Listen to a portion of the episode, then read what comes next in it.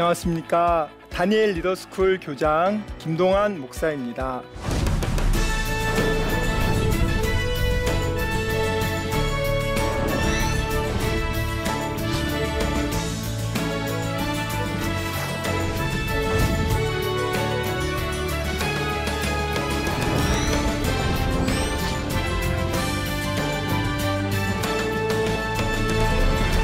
자기 개발이라는 주제로 어, 부족한 제가 오늘 강의를 하게 됐습니다.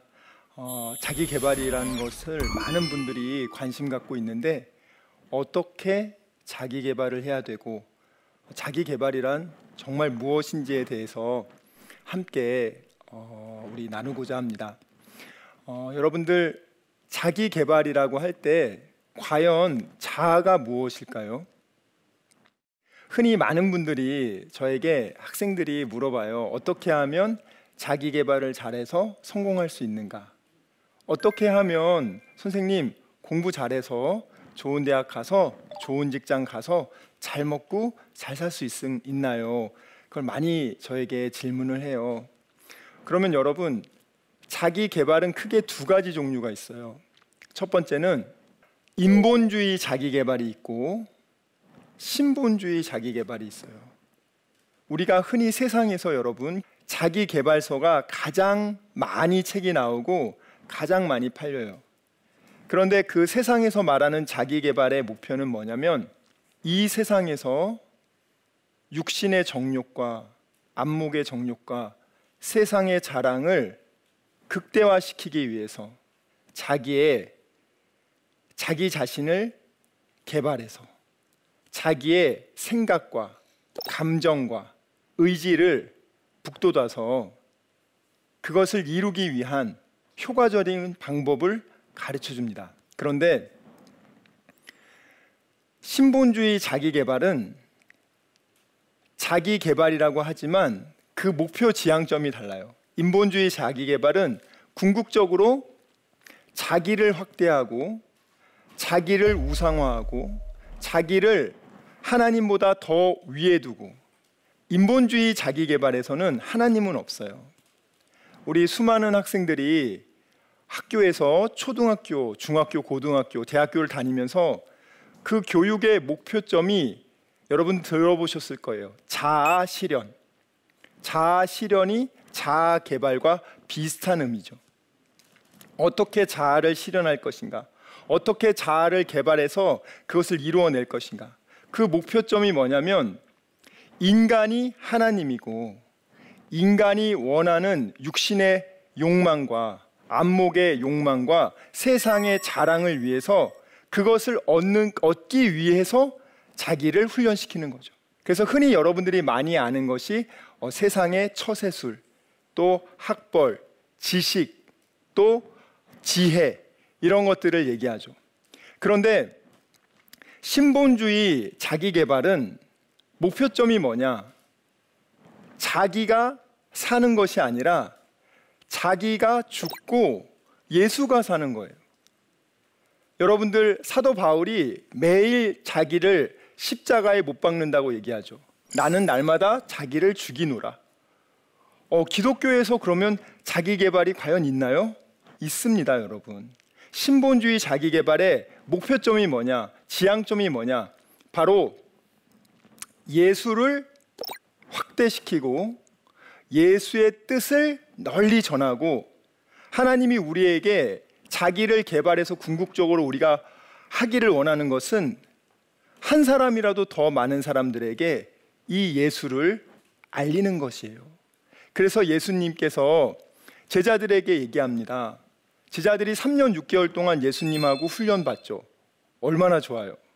그런데 예수님이 부활하신 이후에 40일 동안 제자들에게 또 하늘나라에 대해서 특별 보충 수업을 하세요. 자, 그 정도 되면은 여러분, 이제 정말 밖에 나가서 어, 그동안 배운 걸 유감 없이 써야 되는데 하나님은 우리 예수님 뭐라고 하시냐면 야, 한 가지 더 남았어. 그게 뭐냐면 하나님 아버지께서 몇 날이 못 돼서 너희에게 성령을 세례 부어 주실 거야. 그것을 위해서 준비하고 기도해라. 내가 이제 하나님 아버지께로 가는데 또 다른 보혜사, 첫 번째 보혜사가 예수님이에요. 성령 하나님은 또 다른 보혜사. 이 성령 하나님이 좋은 점은 바로 인간의 영 안에 이 성령이 들어오는 거예요. 자, 예수님은 여러분 이 땅에 계실 때는 제자들하고 있을 때는 제자들하고밖에 있을 수 없어요. 동시에 더 다른 나라에 가서 함께 있을 수가 없거든요. 그런데 성령 하나님은 보혜사 어, παράκλητος 또 다른 보혜사 우리를 돕는 분, 우리를 변호하시는 분, 우리를 보호하시는 그분은 각 사람의 심령 가운데 들어가서 늘 24시간 동행하면서 예수님이 쉽게 말해서 24시간 우리와 함께 하는 거예요. 그리고 우리가 천국 가는 그때까지 우리를 지키시고 보호하시고 하나님이 우리에게 주신 사명을 이루도록 하나님이 주신 은사를 잘 개발해서 그것을 하나님의 영광을 나타내기 위해서 하나님의 영광을 나타내는 것이 뭐냐? 바로 예수를 알리는 거예요.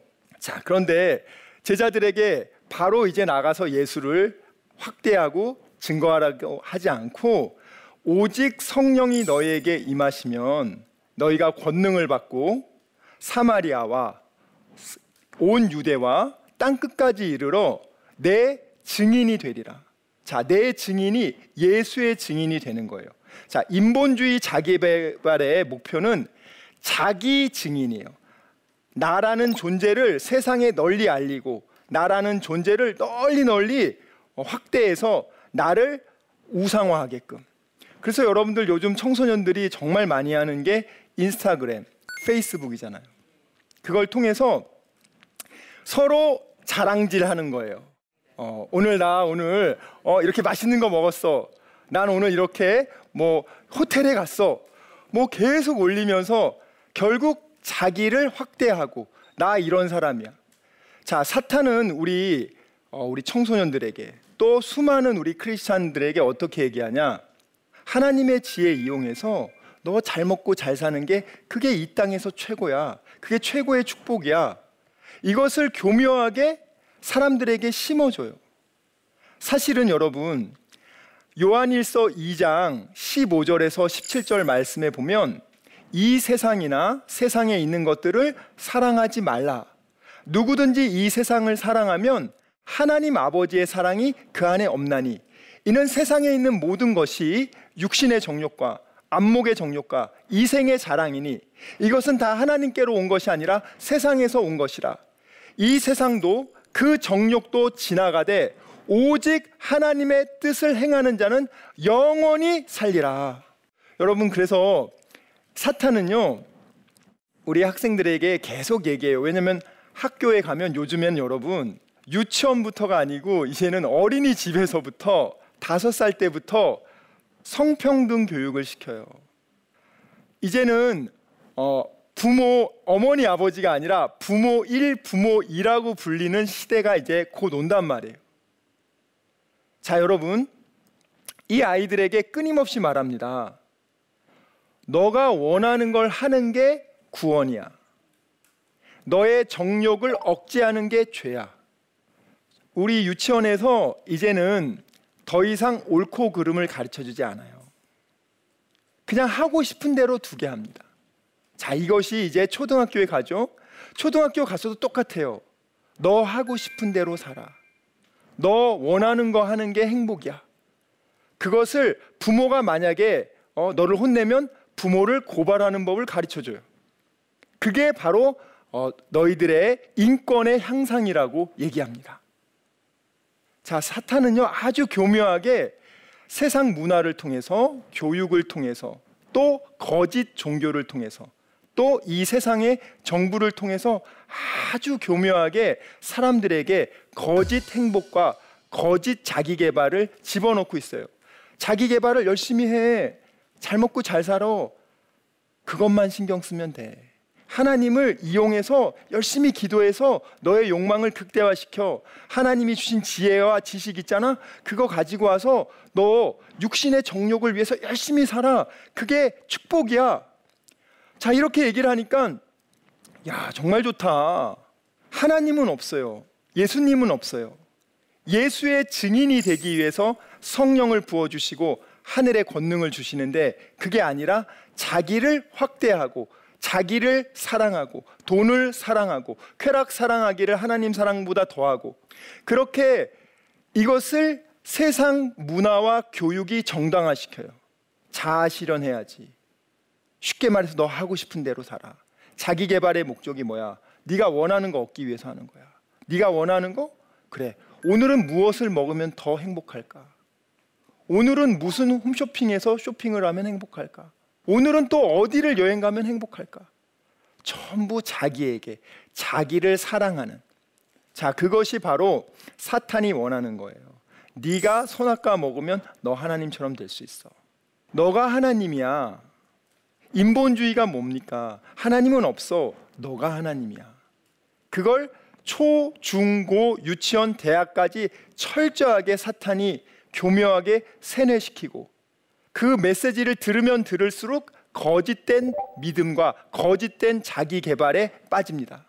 그래, 내가 열심히 시간 관리해서 더 돈을 많이 벌어서 더 좋은 외제차 타고 더 좋은 집에 살고 내가 명품 옷을 입고 야, 이게 행복이야. 이게 축복이야. 난 이래서 이건 하나님의 축복을 받았어. 라고 얘기를 하는 거예요. 자, 하나님을 잘 믿고 하나님을 잘 섬기면 부산물로 먹을 거 입을 거 다 줘요, 여러분. 걱정 안 해도 돼요. 왜냐하면 하나님이 뭐라고 말씀하시냐면 얘들아, 너희들 무엇을 먹을까 무엇을 마실까 그만 좀 걱정해라. 너희 하늘 아버지께서 너희에게 필요한 거 먼저 알고 있어. 얘들아, 세상 사람들처럼 무엇을 먹을까 무엇을 마실까 그만 좀 걱정해. 아무것도 걱정하지 말고 오직 모든 일에 감사함으로 하나님께 기도하면 하나님이 너에게 쓸 것을 주신다. 그러므로 먼저 그의 나라와 그의 의를 구하라. 그러면 그의 나라와 그의 의를 구하라가 뭐냐? 이게 바로 여러분 자기 개발, 신본주의 자기 개발의 지향점이란 말이에요. 우리 성경 말씀 한번 보세요. 혼과 영과 및 관절과 골수를 찔러 쪼개기까지 하며 하나님의 말씀은 살아있고 활력이 있어 운동력이 있다. 자, 혼은 뭐죠? 혼은 여러분 soul이에요. soul 영어로. 그리고 영은 spirit이에요. 그리고 육체는 body라고 합니다. 자, 우리 여러분 지금 우리가 이게 육체 옷을 입고 있잖아요. 근데 죽으면 여러분 우리 천국 갈 때 이 육체 그대로 가지 않거든요. 영만 가요. 영만. 자, 그리고 우리에게는 여러분 지정이라고 들어보셨죠? 우리의 감정, 생각, 의지 이것이 우리의 혼을 구성하고 있어요. 쉽게 우리가 일반적으로 우리가 어, 자아라고 할 때는 이 지정의 생각과 감정과 의지에 국한해서 말합니다. 왜? 인본주의에서는 영을 인정하지 않아요. 인본주의에서는 철저한 진화론을 바탕으로 하기 때문에 하나님을 인정하지 않고 영의 존재를 부정해요. 죽으면 그걸로 끝이지. 우리는 우연히 원숭이가 진화돼서 이렇게 우리가 된 거야. 죽으면 그걸로 끝이야. 천국과 지옥이 어딨어? 참 안타까운 건 교회를 다니는 청소년들 중에서도요. 여러분 한번 가서 물어보세요. 50% 이상이 교회를 다니지만 천국 있다고 생각하지 않아요. 그리고 거의 70% 이상은요. 예수님 다시 재림하십니까? 안 하십니까? 예수님 안 오세요, 여러분? 재림하세요. 성경에 나와 있잖아요, 여러분. 근데 안 믿어요. 예. 네. 뭐그 재림 얘기하면 어 이단 아니냐고. 그렇지 않아요. 예수님이 처음 오실 때는 구원의 예수님으로 누구든지 예수 믿으면 죄에서 구원받을 수 있는 길은 예수 믿는 것 외에는 없어요. 예수님이 누구냐? 온 우주 만물을 창조하신 그 하나님이 인간의 선행으로 인간의 죄 문제를 해결할 수 없기 때문에 예수 그리스도가 그의 피값으로 우리 죄값을 갚아주시고 그 예수를 내 삶의 구원자로 우리가 아멘하고 인정하고 받아들이면 구원받는 거예요, 여러분. 믿음으로 구원받는 거지 착한 일 많이 하고 윤리 도덕적으로 살았다고 해서 구원받는 게 아니에요. 우리가 아무리 율법을 많이 지키려고 해도 다 못 지킵니다. 율법은 우리가 죄인이라는 것을 확인하는 거지 그 율법 준수를 통해서 우리가 아담의 원죄를 그것을 깨끗이 씻고 우리가 천국 갈 수 있도록 할 수가 없어요. 율법은 우리가 죄인이라는 것을 알려줍니다. 죄가 무엇인지 하나님의 기준에서 벗어난 것을 가르쳐 주는 거죠. 그렇지만 그 죄를 씻을 수 있는 건 불교에서는 인간의 선행을 쌓으면 악행을 덮을 수 있다고. 그렇지만 기독교에서는 그렇지 않아요. 어떤 인간의 행위로도 죄를 씻을 수 없다. 오직 온 우주 만물을 창조하신 하나님이 우리 죄를 위해 죽으러 오신 인간의 몸으로 오신 그분을 우리가 예수님이라고 부르는 거예요. 예수님의 뜻이 뭔지 아세요, 여러분? 빚을 갚았다라는 뜻이 예수님의 뜻이에요. 이름이 참 재밌죠. 빚을 갚았다는 뜻이 예수님이에요. 자, 예수님이 마지막에 십자가에 돌아가실 때 다 이루었다라고 했죠.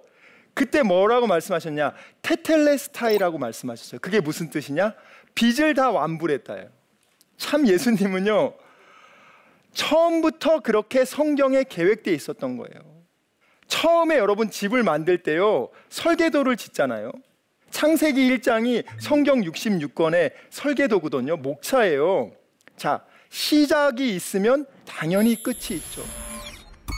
우리가 우리 예수 믿는 이유에 대한 그 끝의 목적을 가르쳐 주지 않으면 이 땅에서 잘 먹고 잘 사는 걸로 보상이 끝나는 줄 알아요. 여러분, 이 땅은 오래 살아봤자 100년에서 120년밖에 안 되죠. 그 이상 못 살아요. 자, 그 다음에는 여러분 어디 가요? 천국과 지옥 딱 두 군데밖에 없어요. 중간은 없습니다, 여러분.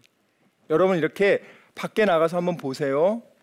딱 두 부류의 사람만 있어요. 천국으로 가는 사람, 지옥을 향해 자기 죄를 지고 무겁게 비틀비틀비틀 끌려서 지옥을 향해 가는 사람들 딱 두 부류예요. 우리 아이들이 저는 여러분 사실은 저는 이제 고3 때부터 몸이 굉장히 많이 아팠어요. 전 퇴행성 디스크란 병을 알았는데 사실 어, 몇년 전까지만 해도 밥을 서서 먹었어요. 너무 허리가 아파가지고. 근데 제가 이제 어, 몸이 이제 좀 좋아진 게 이제 몇 년 안 됐어요. 그래서 그 전에는 이렇게 강의도 못 나갔지만 어, 저는 하나님을 아주 경외하는 아주 특별한 다니엘과 같은 의사 선생님을 만나서 어, 하나님의 특별한 그 치료 새로운 치료법이 나와서 그 치료를 통해서 저는 지금 건강을 회복했거든요. 지금도 일주일에 두 번은 병원을 가요. 근데 여러분, 저는 제가 아, 나는 이제 더 이상 이제 몸이 좋아지지 않을 거야. 아, 나는 이제 더 이상 주의 일을 하기 어려울 거야. 정말 그렇게 많이 생각할 때도 있었어요. 많이 아프니까. 그래서 저는 아, 인간의 힘으로는 안 되는구나. 그렇게 생각을 하다가 정말 하나님이 기적적으로 이렇게 건강을 회복시켜 주시는 걸 보면서 하나님이 제가 이제 건강을 회복하면서 저한테 세 가지를 얘기해 주셨어요. 그 중에 첫 번째가 뭐냐면 다음 세대들이 교회에 나오는데 교회는 나와요. 그 안에 예수가 없고 자기가 있어요. 자, 그래서 여러분 자기 개발의 목표는 이 신본주의 자기 개발의 목표는 고린도전서 10장 31절에 그런즉 너희가 먹든지 마시든지 무엇을 하든지 하나님의 영광을 위해서 하라 이렇게 나와 있죠. 자, 그러면 하나님의 영광은 무엇일까?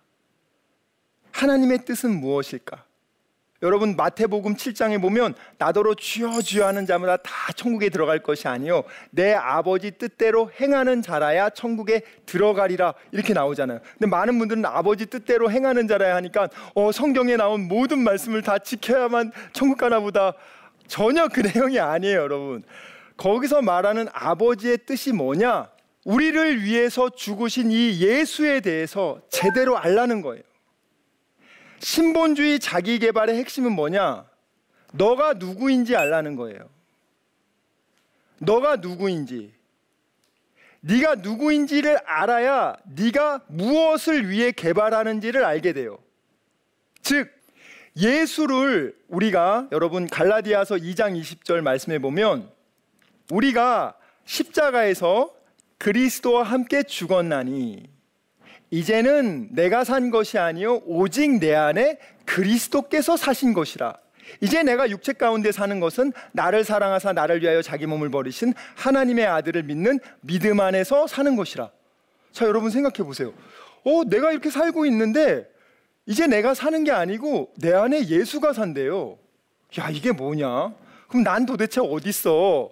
그 여러분 로마서 14장 8절 말씀 우리가 살아도 주를 위하여 살고 죽어도 주를 위하여 죽나니 그러므로 사나 죽으나 우리가 주의 것이로다. 제가 이 말씀을 학생들한테 이제 가르쳐 주면 저희 학교는 많이 방황하는 친구들이 많이 오는 곳이에요. 막 이렇게 막 교도소 갔다 온 친구들, 막 온몸에 문신 있는 친구들, 막 그런 친구들이 벌써 제가 한 벌써 한 14년 정도를 그 다니엘 리더스쿨에서 매일 하는 일이 똑같아요. 저는 밖에 잘 나가지도 않고 늘 학생들하고 새벽부터 하루 세 번 예배드리고 기도하고 아이들에게 신본주의 자기 개발을 가르쳐 주는 거예요.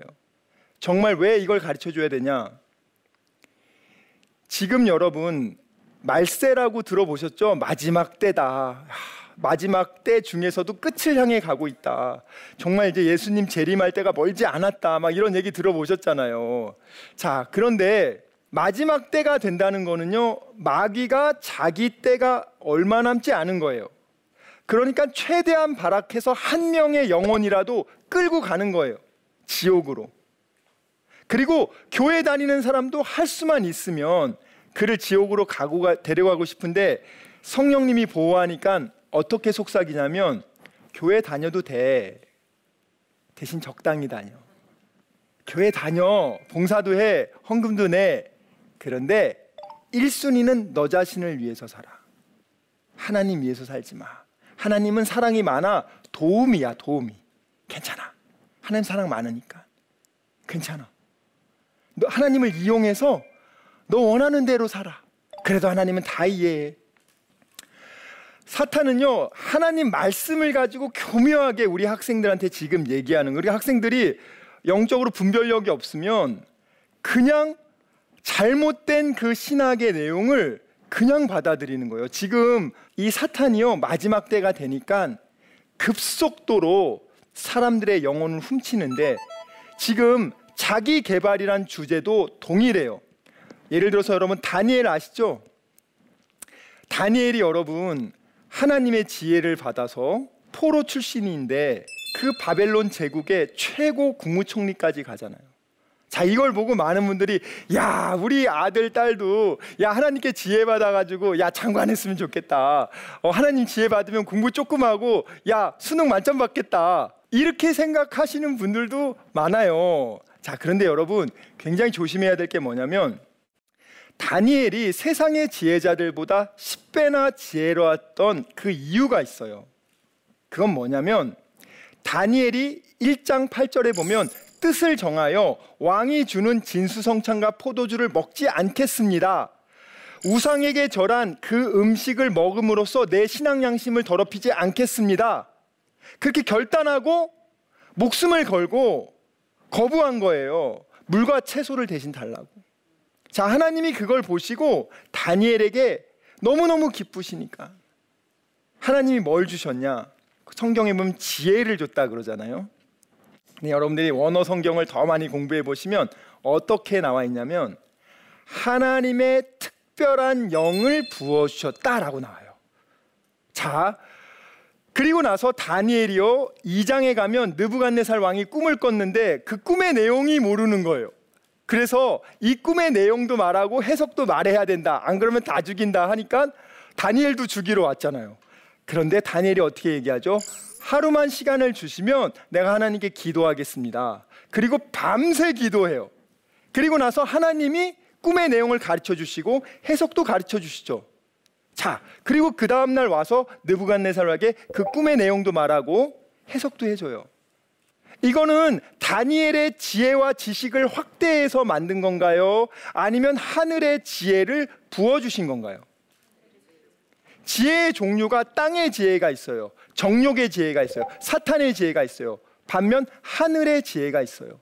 자, 우리는 세상 사람들과 비슷비슷하게 보여도 우리는 예수 믿는 우리는 하나님의 자녀란 말이에요. 이 땅에 살고 있지만 이 땅은 여러분 지금 공중 권세를 잡은 사탄이 지배하는 거예요. 자, 그러면 교회란 무엇이냐? 바로 이 사탄의 지배 하에 예수를 믿는 자들이 세상 한복판에서 게릴라 전쟁을 벌이는 것처럼 사탄의 이 진지들을 깨고 부수고 말씀의 검으로 하나님의 전신갑주로 예수의 피로 우리는 교회를 이루어서 한 영혼이라도 더 살리면서 그들에게 지금 우리는 생명의 길로 인도하는 그게 진정한 자기 개발의 이유란 말이에요.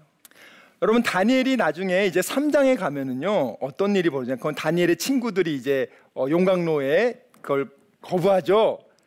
근데 그 용광로에 들어갔을 때 세 명을 던졌는데 넷째 사람이 나와요. 성령님이 보호해 주십니다. 4장에 가면 느부갓네살이 또 꿈을 꾸죠. 꿈의 해석을 못 해요. 아예 이제 느부갓네살의 다니엘 먼저 부릅니다. 그럼 뭐라고 하는지 아세요? 너 안에는 신들의 영이 있어. 너는 신들의 영이 강력히 감동된 자야. 이거 좀 해석해 줘라. 느부갓네살이 세상 왕이 하나님의 존재를 인정해요. 그래서 다니엘 안에 있는 삼위일체 하나님의 존재를 인정하고 그에게 묻습니다. 자, 그리고 5장에 가면 느부갓네살의 아들인 벨사살 왕이 이제 손을 쓰잖아요. 메네메네데겔 우바라신. 근데 그걸 해석할 수가 없어요. 그러니까 그 벨사살의 어머니가 다니엘이란 사람은 신들의 영이 들어 있습니다. 그를 불러주세요. 그가 공부 잘합니다. 그가 학벌이 높습니다. 그가 뛰어납니다. 이게 아니라 하나님의 영이 있다는 거예요. 자, 여러분, 요셉 들어보셨죠? 요셉이 감옥에서 13년간 그 안에서 고생해요. 근데 여러분, 그가 어떻게 이집트 총리가 됐죠? 여러분, 창세기 41장 38절에 보면은요, 바로가 이렇게 얘기합니다. 꿈을 꿨는데 또 요셉이 해석을 해요. 이 요셉만큼 하나님의 영이 강력히 있는 사람을 우리가 발견할 수 있겠는가? 이 사람을 총리로 세우자. 자, 여러분 제가 지금 하나님의 영 성령에 대해서 계속 얘기하고 있죠. 자, 그 예수님의 제자 베드로도 3년 6개월 훈련 받은 베드로도 예수님 모른다고 세 번 저주하고 도망갔어요. 최고의 교육을 안 받아서 도망가는 게 아니에요. 우리가 지정의 아시죠? 나 다시는 이제 음란물 안 볼 거야. 나 다시는 이제 오락 안 할 거야. 나 이제 웹툰 안 볼 거야. 밤새 아이들이 지금 너무너무 이 미디어의 공격을 이기지 못해요. 무력화되고 있단 말이에요. 근데 나 이제 다시는 안 할 거야. 또 어떤 애들은 더 이상 도박 안 할 거야. 어른들도 그렇게 말하잖아요. 나 더 이상 이제 술 안 먹을 거야. 더 이상 이제 도박 안 할 거야. 이렇게 얘기하고 작심하죠. 결단하죠. 다 됩니까? 결단은 분명 했는데 왜 안 될까? 의지도 있고 감정도 있고 생각도 있는데 왜 안 될까? 그 이유가 있어요, 여러분. 아까 전에 우리가 혼을 봤죠. 육체가 있죠. 그리고 영이 있다 그랬잖아요. 이 영 안에 성령 하나님이 들어와 계시는 거예요. 하나님이 우리 인간을 창조할 때 여러분 창세기에 보면 하나님의 형상을 따라 창조했다고 하죠. 하나님의 형상을 따라 창조했다는 게 뭐냐면 하나님이 우리 속에 하나님과 인간이 함께 더불어 살 수 있도록 그렇게 하나님이 처음부터 지은 거란 말이에요. 근데 우리가 아담이 원죄를 통해서 우리 영이 영의 기능을 상실해서 그 영을 사탄의 영이 불법 점령하고 있었는데 예수께서 피 흘려서 피값으로 그 죄의 담을 다 허물고 우리의 영의 기능을 다시 살리신 거란 말이에요. 어떻게 살렸냐? 예수를 믿음으로. 그 즉시 성령이 우리 영 안으로 와서 우리 영과 하나로 딱 결합되는 거예요. 자, 그러면 왜 예수님이 그렇게 성령을 그렇게 강조하셨냐? 이 성령이 우리의 영에서부터 충만해져서 우리의 생각과 감정과 의지에게도 들어가고 육체까지도 들어가서 점령을 하면 내가 의지적으로 하고자 해도 잘 못하던 것을 성령의 도움으로 밀어준단 말이에요. 그 대표적인 예가 베드로가 그렇게 나는 예수님 다 버려도 나는 절대 안 버린다 그렇게 말했잖아요. 근데 베드로가 어떻게 해요? 계집종이 말하는데도 무서워가지고 예수님 저주하고 도망가잖아요. 부인하잖아요. 그게 인간의 혼적인 의지의 한계예요. 그런데 그 베드로가 오순절에 열흘 동안 마가의 다락방에서 기도하면서 성령의 아주 강력한 충만함을 받잖아요. 성령의 불을 받잖아요. 그러니까 그 쫄보 겁쟁이 베드로가 어떻게 해요? 바로 나가서 수천 명 앞에서 당신들이 죽인 예수가 진짜 구원자 메시아 그리스도입니다. 당신들은 예수님을 사탄의 종이라고 말했지만 그렇지 않습니다 라고 담대하게 선포하고 그 설교를 듣고 3천 명이 회개하잖아요. 이게 성령의 도움이란 말이에요. 자, 이 신본주의 자기 개발의 핵심은 뭐냐? 이 성령을 어떻게 우리가 충만하게 그 성령이 이끌어가는 방향으로 가느냐. 이것이 핵심이에요. 그래서 성령 충만, 저는 다니엘을 얘기했고 요셉을 얘기했어요. 우리 학생들에게 정말 필요한 게 뭡니까? 여러분에게 정말 필요한 게 뭐예요? 더 비싼 옷입니까? 더 비싼 맛집입니까? 명품 백입니까? 우리 애들에게 정말 필요한 게 뭐예요? 그 아이들 정말 살릴 수 있는 방법이 더 비싼 과외입니까? 더 비싼 뭐 좋은 인터넷 강의입니까? 아니에요. 하나님의 자녀인 그들이 세상의 이 악한 영의 공격을 이길 힘이 없단 말이에요. 그걸 이길 수 있는 힘이 바로 그 자기 개발이 뭐냐? 성령의 충만을 통해서 자기의 지정의가 하나님의 뜻에 맞춰서 가도록 하는 것. 이게 신본주의 자기 개발의 정입니다. 어, 우리 어, 오늘 우리 어, 제가 준비한 강의는 어, 이것으로 마치고 어, 질문 있으신 분들 어, 질문 있으시면 편하게 해주십시오. 아 예. 어, 요즘 학교에서는 인본주의 자기 개발에 중점을 두고 교육을 하는데 어, 저희 아이들이 학교에서도 신본주의 자기 개발을 어떻게 하면 잘할 수 있을지 그것이 궁금합니다.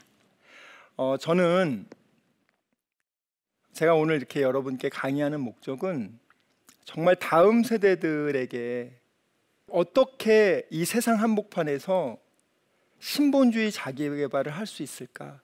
저는 그 첫 번째 가장 중요한 걸로 가정 예배를 꼭 권합니다. 여러분 지금은 어, 비대면 예배를 드리고 있어요.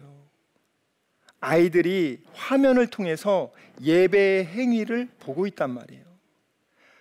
그 하나님의 거룩한 성소에 들어가서 하나님의 거룩한 임재를 깊이 경험하지 못하고 면대면으로 보지 못하는 시대예요.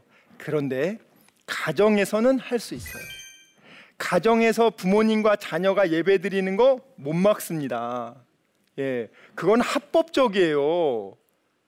그런데 여러분, 내 아이가 항상 여러분이 이제 학교 갔다 오면은요, 꼭 하셔야 될 게 오늘 너 유아원에서 뭐 배웠니? 너 오늘 유치원에서 뭐 배웠니? 너 오늘 학교에서 뭐 배웠니? 혹시 너 어, 기독교를 개독교로 배우진 않았니? 성소수자를 어 그렇게 어 아, 차별하는 너 혹시 기독교인 아니니? 굉장히 교묘하게 마치 기독교인을 사람들 평등을 해치는 그런 아주 사악한 무리로 아주 교묘하게 얘기해요. 그리고 지금 한 반의 30명 중에서 기독교인이 한 명 내지 두 명이에요. 아주 소수예요. 아주 적단 말이에요. 그러다 보니까 이 아이들이 자기가 기독교인한 걸 내세울 수도 없고 또 일주일에 한 번 예배를 드리는데 아주 그 인터넷을 통해서 얘네들이 그냥 거의 다 스마트폰으로 딴거하고 있고 집중을 못 하잖아요. 그러면 그 아이의 영이 정말 성령 충만하고 살아날 수 있을까? 미디어의 유혹을 떨쳐낼 수 있을 만큼 그렇게 영적인 힘이 있을까? 그렇지 않잖아요. 자, 그것을 우리 부모님들께서 어떻게 해주시냐? 저는 원래 불교 집안에서 자랐거든요. 전 불교 집안에서 자랐기 때문에 이 교회를 가본 적도 없어요. 그런데 우리 어머님이 죽을 병에 걸렸다가 하나님 고쳐주시고 기독교로 집단 개종을 하게 됐어요. 어머님이 매일 하신 게 뭐냐? 가정 예배를 드렸어요. 그때는 제가 여러분 성경책을 봐도 뭔 말인지 하나도 몰랐어요. 아, 도대체 이걸 왜 보냐? 근데 했어요. 근데 그때 어머니 따라 같이 찬송 부르고 말씀 외운 게 지금도 다 기억나요. 지금도 그 말씀이 내가 나쁜 길로 가려고 할 때 그 말씀이 날 보호해줘요. 그때 불렀던 찬송이 떠올라요. 부모님이 자녀에게 해줄 수 있는 최선의 것이 뭐냐? 아무리 밖에서 지치고 힘들어도 나를 살리고 내 자녀를 살리기 위해서 가정의 예배를 통해서 내가 우리 가정을 지키리라. 다른 걸로 지킬 수 없어요. 예배 드릴 때 성령이 임하거든요. 성령이 충만히 임한단 말이에요. 그 예배를 통해서 자녀들에게 하나님의 신본주의 자기 개발을 그 안에 들어가야 말씀을 먹어야 믿음이 자라고 믿음이 자라야 성령이 충만해지는데 말씀을 먹지 않는데 어떻게 되겠어요? 그래서 가정 예배를 저는 꼭 드림으로써 이 아이들에게 네가 누구인가? 넌 하나님의 자녀야. 너는 왜 잘 먹고 잘 사는 게 네 인생의 목표가 아니라 하나님을 영화롭게 하고 예수를 전하는 게 네 인생의 목표야. 그것을 가정 예배를 통해서 잘 전수해 주면 그 아이가 견고해집니다. 네, 오늘 강의는 여기까지 하겠습니다. 감사합니다. 인본주의 자기개발 그리고 신본주의 자기개발. 인본주의 자기개발은 인간이 중심인 육신의 정욕을 자극하는 거예요. 신본주의 자기 개발은 하나님이 중심인 그리고 성령이 중심인 성령이 개발을 주도하는 가장 중요한 원동력을 제공하는 거고 신본주의 자기 개발의 목표점이 뭐냐? 예수의 뜻을 널리 전하고 이 예수를 알리는 것이에요. 한 영혼이라도 더 살리면서 그들에게 지금 우리는 생명의 길로 인도하는 그게 진정한 자기 개발의 이유란 말이에요.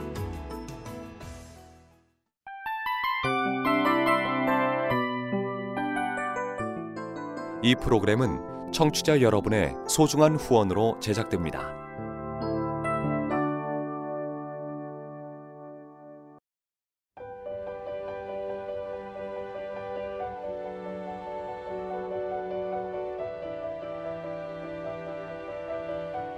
세상에는 수많은 교회들이 있지만 더 깊이 있는 말씀 강해를 찾기 위해 크기로만 교회를 선정하지 않습니다. 보다 좋은 영적 콘텐츠를 더 많이 나누기 위해 방송비를 받지 않습니다. 1년 365일 복음만 전하고 싶어서 우리는 광고를 하지 않습니다. 온누리의 복음을 땅끝까지 CGN TV와 함께 땅끝 성교사가 되주세요